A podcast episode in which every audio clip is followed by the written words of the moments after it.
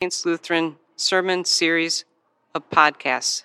We're so delighted that you've landed on this page, and we ask that you contextualize yourself by reading the descriptor. Enjoy and let us know what you think. Throughout Lent, on Wednesdays, we've been going through the book of Jonah. Chapter by chapter, we've heard about Jonah being called to Nineveh, the capital city of the Assyrian Empire, seen as the enemy.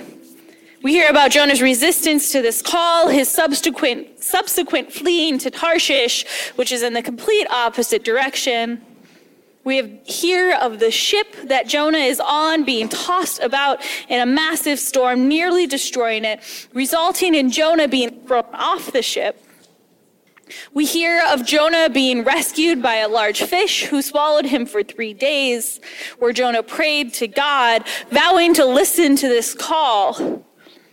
We hear of Jonah being spit up on the land of Nineveh, of his message of imminent destruction of Nineveh.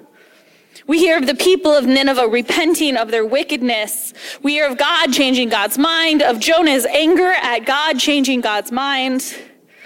And we hear God chastising Jonah for his cold heartedness, reluctance to hear or accept God's mercy for others.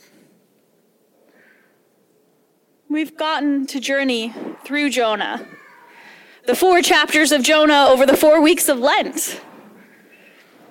Except there's five weeks in Lent. This is the fifth week. So we've kind of run out of Jonah. And for this week, we've moved into the Gospel of Matthew, which seems kind of like a strange shift. But this story from today feels a little bit familiar to what we've heard in Jonah. We have a boat with people in it. There's a giant storm. This boat is in trouble. It's possibly sinking. People on the boat are panicking. And I mean, in the end, God ultimately does save them.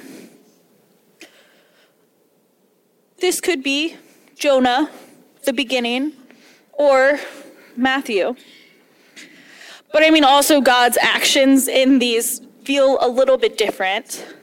In Jonah 1, the Lord hurled a great wind upon the sea, and such a mighty storm came upon the sea that the ship threatened to break up. In Matthew 8, Jesus got up and rebuked the winds and the sea, and there was a dead calm.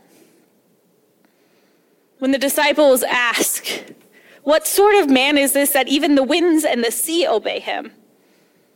They knew the stories of the Hebrew Bible.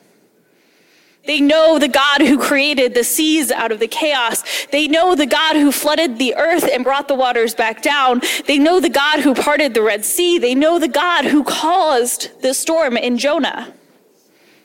These texts were familiar to them.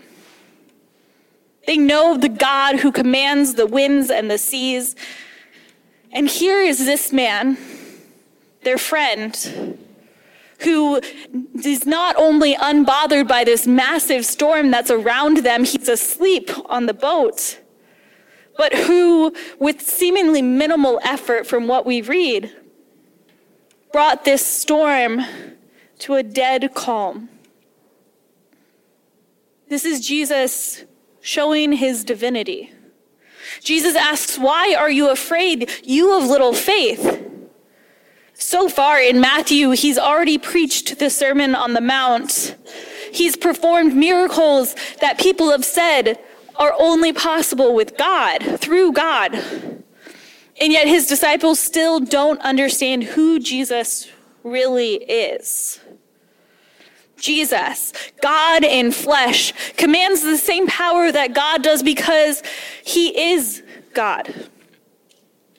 And over the next week and a half, through Palm Sunday, Holy Week, Easter Sunday, we're reminded of what that truly means through his triumphant entry into Jerusalem, through the institution of the Lord's Supper, through Jesus' death on the cross, and most importantly, through Jesus' resurrection, we're shown this. Jesus, God in flesh, in death and resurrection, shows what is to come for Jesus and for us. that his divinity means for us too the promise of hope and of resurrection. We don't need to fear. The storms may come, but we have assurance that in Christ we are already safe because we have already been saved. And because we have been saved, we get to sing like the song we're about to sing in a second.